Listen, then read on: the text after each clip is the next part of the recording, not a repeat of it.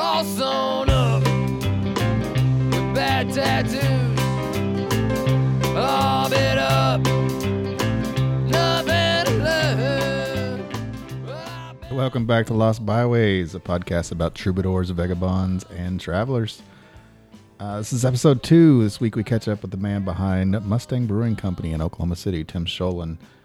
We got Tim to chat a little bit about the state of craft beer, and then we drug him down a few roads, as we tend to do. And then later in the episode, Ira Hicks headed down to the Wormy Dog Saloon and chatted with Derek Paul about his recent release with his band, The Handsome Devils. And if you only listen to one thing this week, be sure to catch the live recording of his song, Wolves, at the end. That's one of those songs you just kind of have to hear. Let's hit the road. I'm Tim Schoelen, founder of Mustang Brewing Company, omnipotent being in Oklahoma City. We served our first pint July 13th, 2009. Our anniversary week was not too long ago, and I'm still recovering. I think it's been really interesting to watch the rise of craft beer, especially in Oklahoma. The industry in Oklahoma is probably 6 to 8 years old, right? We were third or fourth on the scene. And so where it started as kind of this local movement of, hey, try these local beers, has turned into this, try these craft beers. And so what you're seeing now is this entree of beers, craft beer companies from the East and West Coast who traditionally bypassed our state that are now, Green Flash, Lagunitas, who are kind of flooding our state now with beer. And so I think what I see is people who at first were kind of, hey, try local, or now just try craft, and they're moving away from those local selections to these new beers that are coming in. And it could be dangerous for the local breweries. How do you say it? It's maybe corporate Darwinism, right? I mean, you have these folks who are coming in. Do you believe in that? I do. If I'm the if I'm the big shark eating the small shark, I believe it. If I'm the small shark, I want protection. I think that's the American way. I think it is interesting that you were a small fish in a small pond when you started, and now you're still a small fish in an ever growing pond. So there's a lot of interesting things that could happen. With that in the next few years. So look at it, right? I started it on a 5-gallon turkey fryer in my garage, right? And now it's $1 million company in 6 years. It's amazing, right? That doesn't mean I'm making any profit. It just means it's $1 million company in 6 years. These companies that are coming in are $1 billion corporations that probably spill more in a day than I'll make in an entire year. And so for them to come in and spend money to overthrow these, semi-popular local beer. It's easy. But are you okay with that? I mean, because in the end, well, no. I'm saying. I look forward to bankruptcy. Well,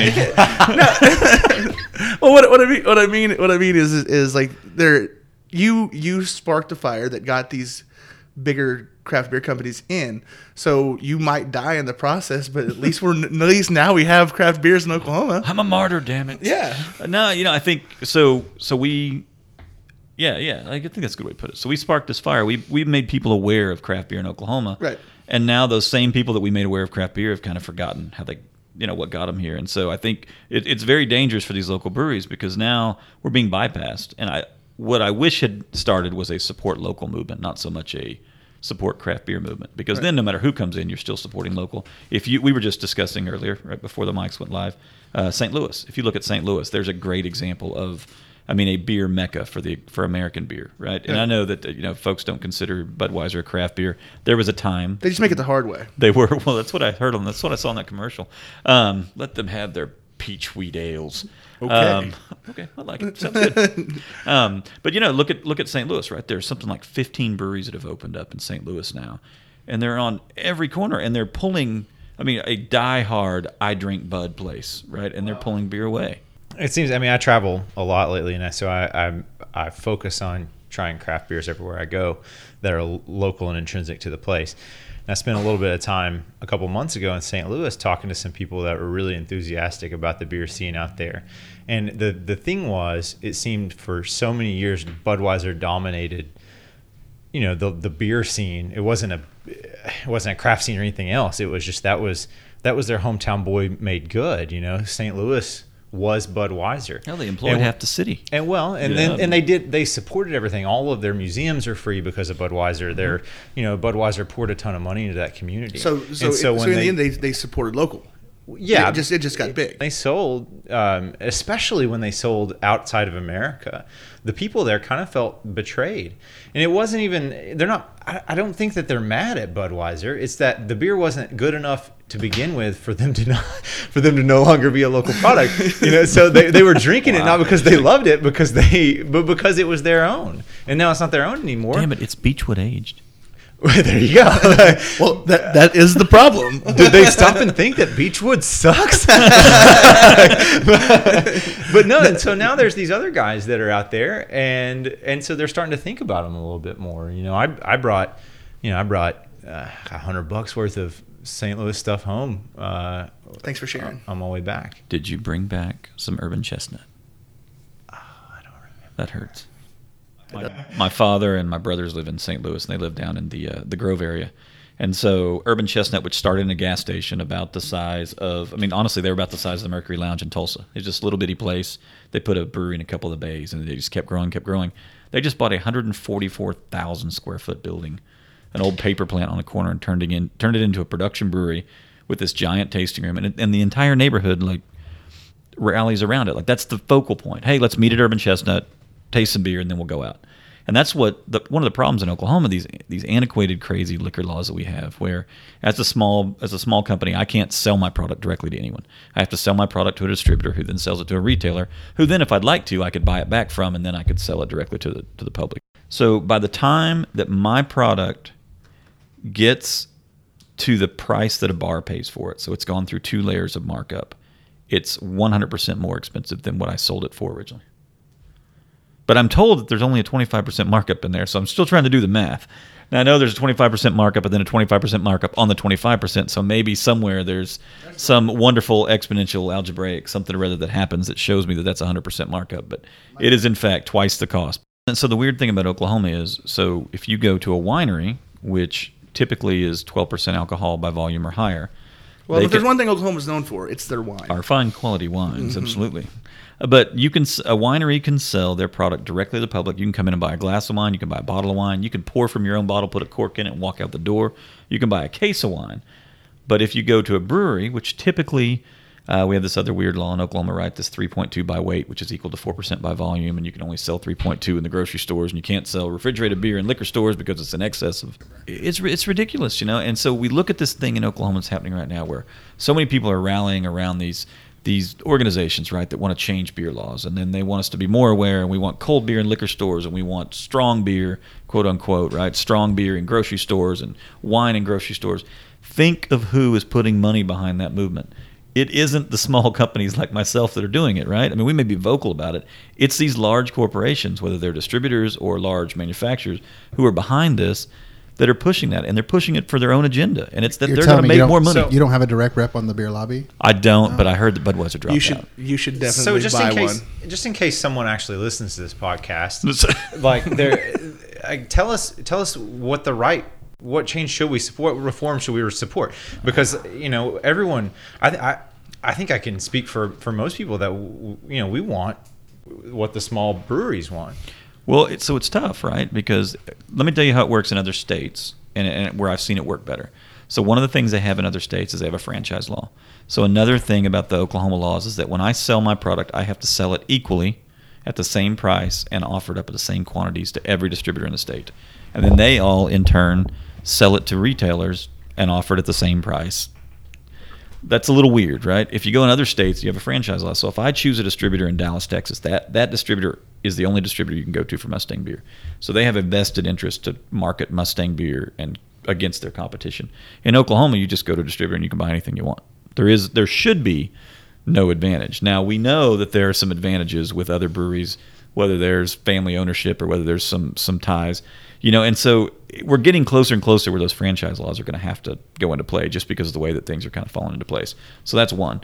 You ask about what should we support. I personally have a problem with supporting.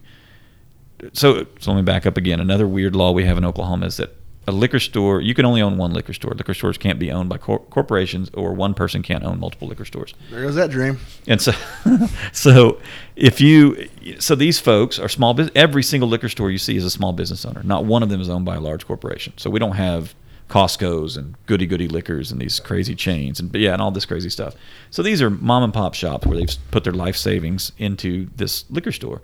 If you go in and take away 2/3 of the revenue stream, right? Let's just use raw numbers: wine, beer, liquor. If you're going to take away strong beer and wine, and you're going to allow it to go to grocery stores, which are chains, or Costco or Walmart or whatever, you're taking away 2/3 of the revenue stream of small business owners in the state. So 500 plus liquor stores that overnight lose 2/3 of their revenue stream to Walmart.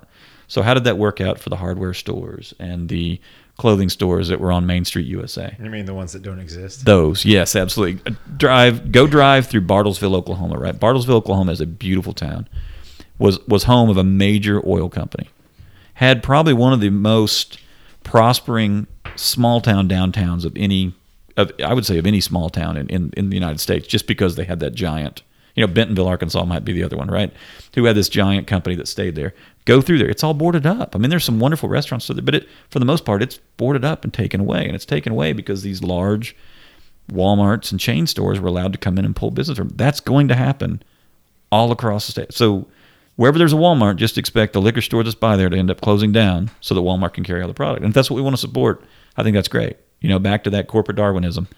The strong survive. I get it. We can't protect everybody. But at the same time, it just feels like, I don't know, man. It feels wrong. I couldn't tell you the right answer, but I can tell you what I feel. It sounds like there has to be a little bit of a cultural shift then. I mean, those of us in Oklahoma City in this market, I think Tulsa from the outside does a pretty good job of this, but in the Oklahoma City market, we kind of have to put our money where our mouth is. There's a whole lot of talk about supporting local. It's kind of like it's just like in the music scene with our friend Scott Marsh, who will be on this podcast in the future. If these amazing venues that they're building, if we don't support them, it doesn't matter. But that I think is the problem. I mean, it's so new. Like it's not new to.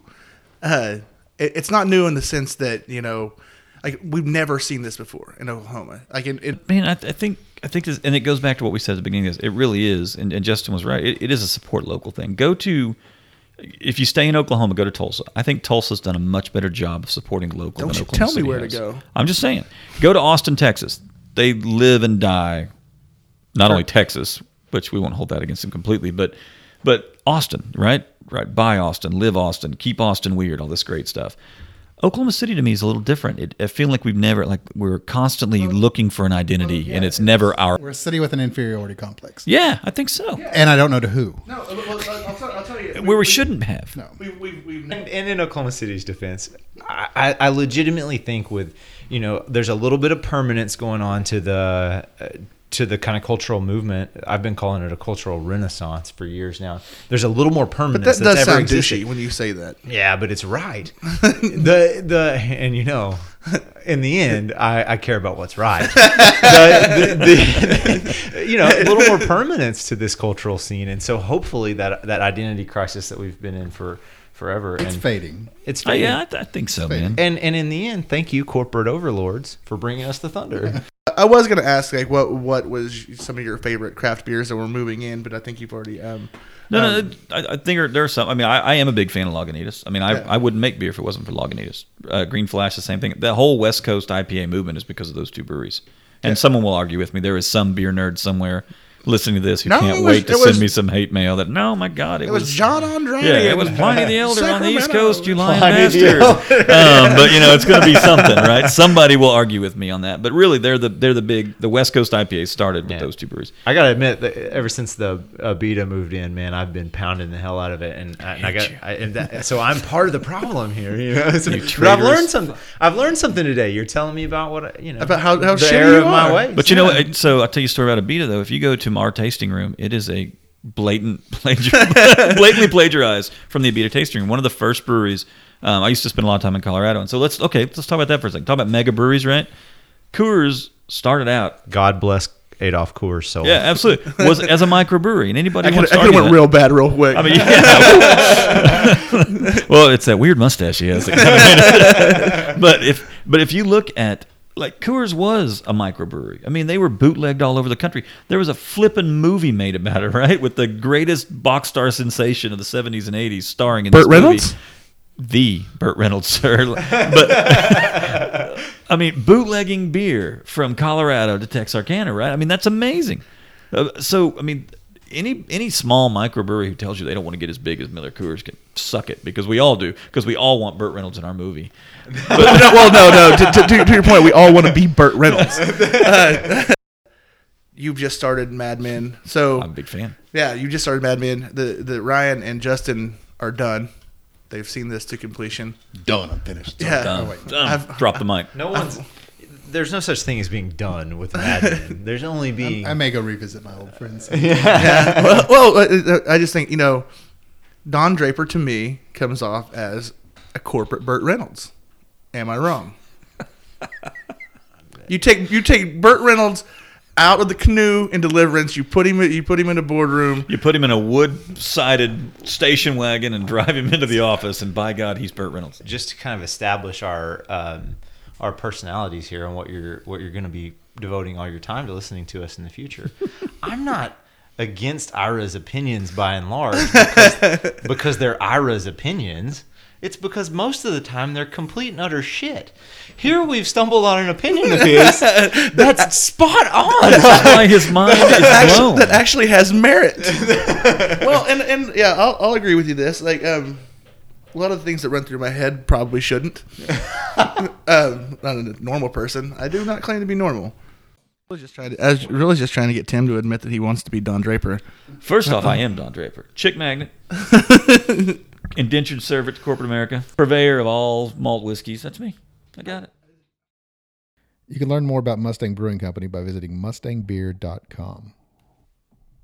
Derek Paul is a Norman, Oklahoma-based singer-songwriter. After returning home from an overseas stint in the Army, Derek picked up a guitar and started honing his skills.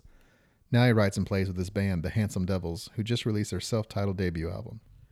Our own man on the scene, Ira Hicks, recently sat down with Derek at the Wormy Dog Saloon in OKC. And you didn't start playing music until you were in the Army, right? Yeah. So how old were you when you started? I'd gotten a guitar when I was younger. I'd had one, but I never really... I think my grandpa taught me like a G chord, a D chord, and a C chord, but I never really messed with it.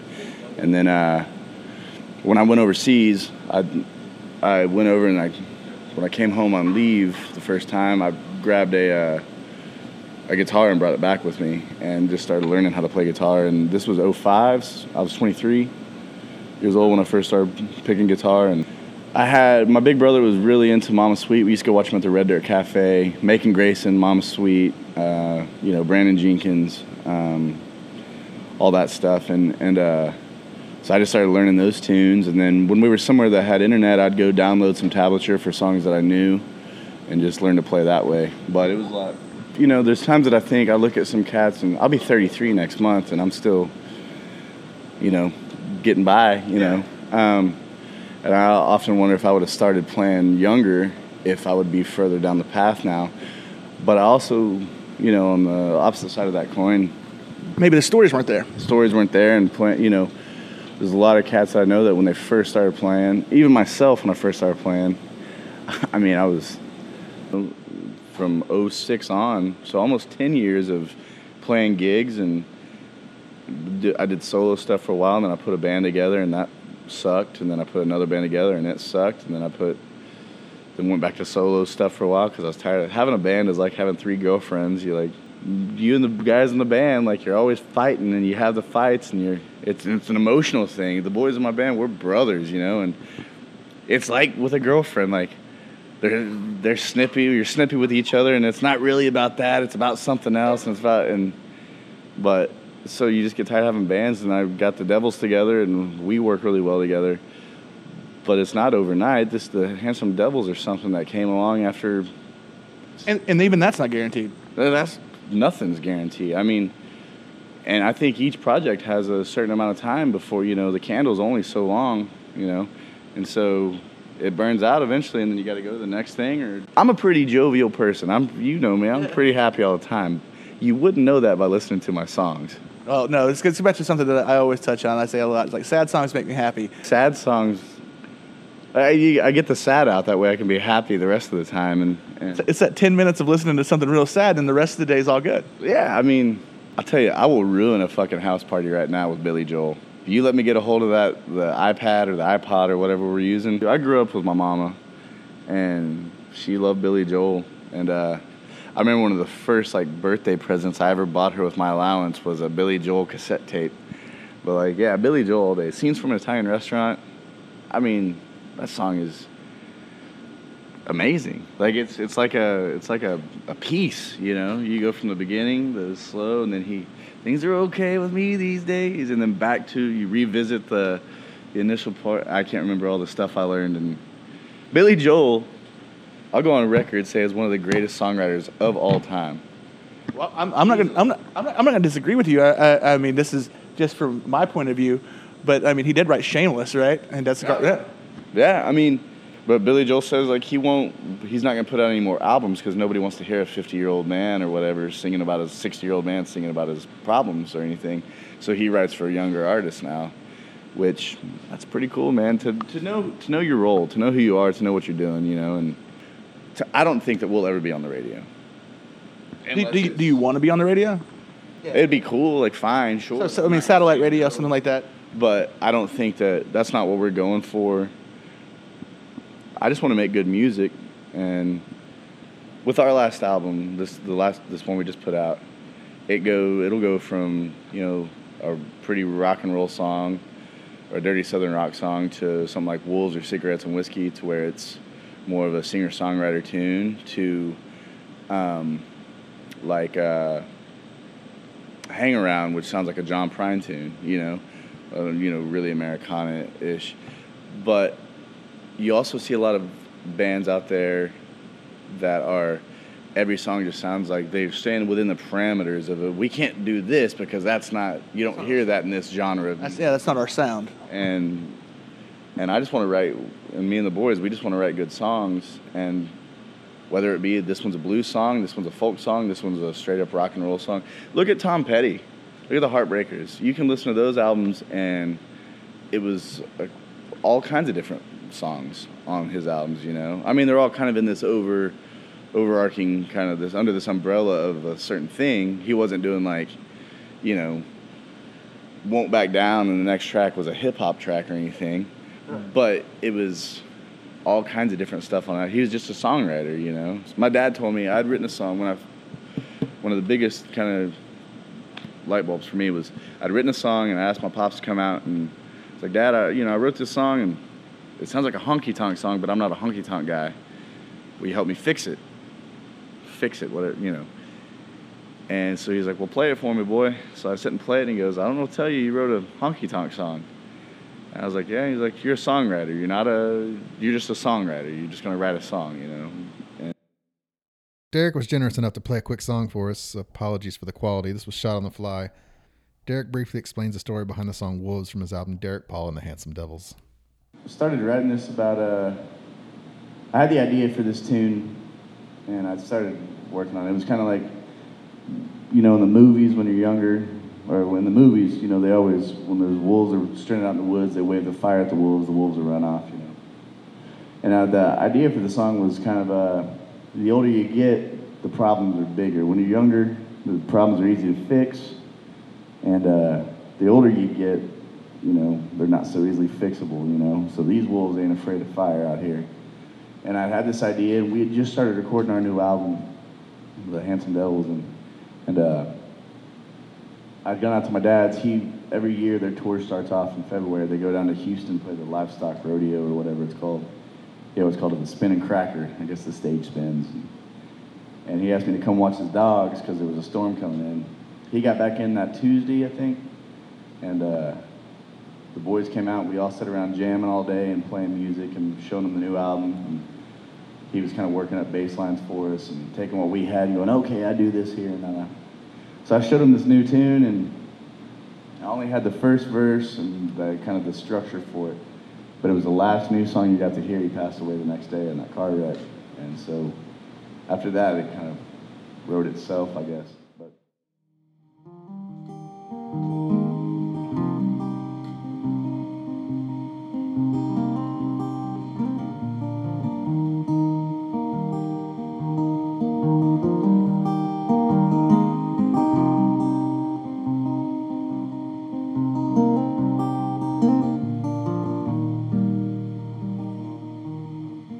I've been knocked down on my knees. Picked myself up and I climbed even higher, doing the best that I can these days. These wolves out here, they ain't afraid of fire. Sometimes it's hard to find what you need. Pain won't let you go back again. Yes, I'm just gonna let it bleed. These wolves out here, man, they're closing in. And I know I could use some sleep. I've got this watch that I have to keep, and I know it'll be alright if I can make it one more night, one more night.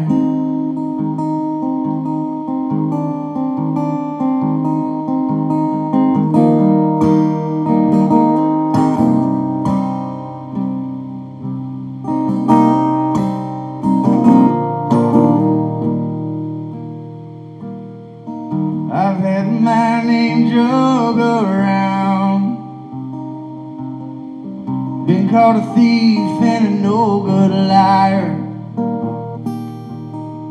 Some men love to see another man down. These wolves out here, they ain't afraid of fire.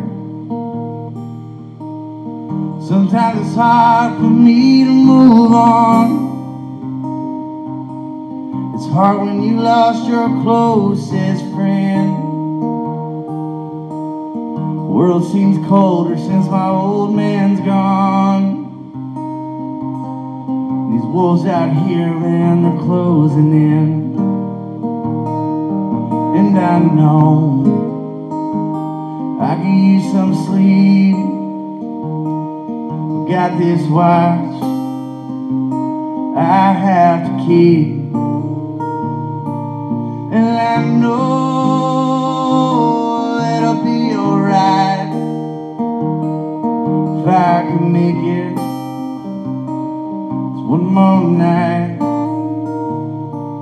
one more night.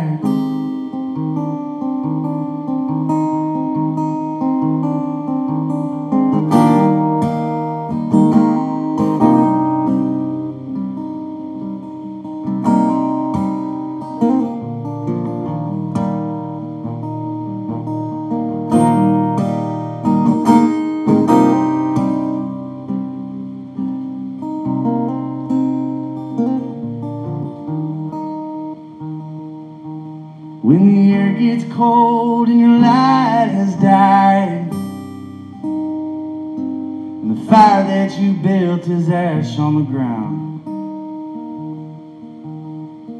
Find your strength in those by your side, and these wolves out here, they'll start backing down. And I know I could use some sleep. Got this watch that I have to keep, and I know it'll be alright if I can make it just one more night, and I know it'll be okay, and tomorrow be a brighter day, at least another day, another day.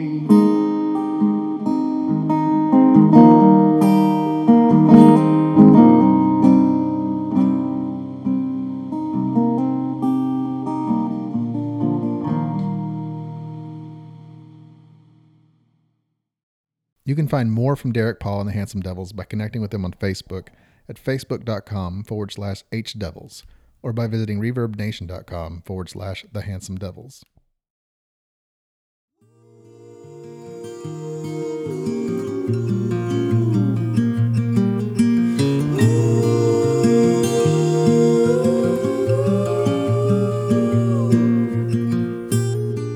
Lost Byways is a product of Modi's Media. All views are those of the hosts and do not necessarily reflect on the views of Modi's or any of its affiliates. Opening music is taken from All Sewn Up by Lucero on their self-titled album. Closing music is from Get Lost by Luke Dick on the album My Blood. Both are available on iTunes or at your favorite local record store. Be sure to subscribe to Lost Byways on iTunes, SoundCloud, or your favorite app. For more information on this episode or others, including links and show notes, visit lostbyways.com.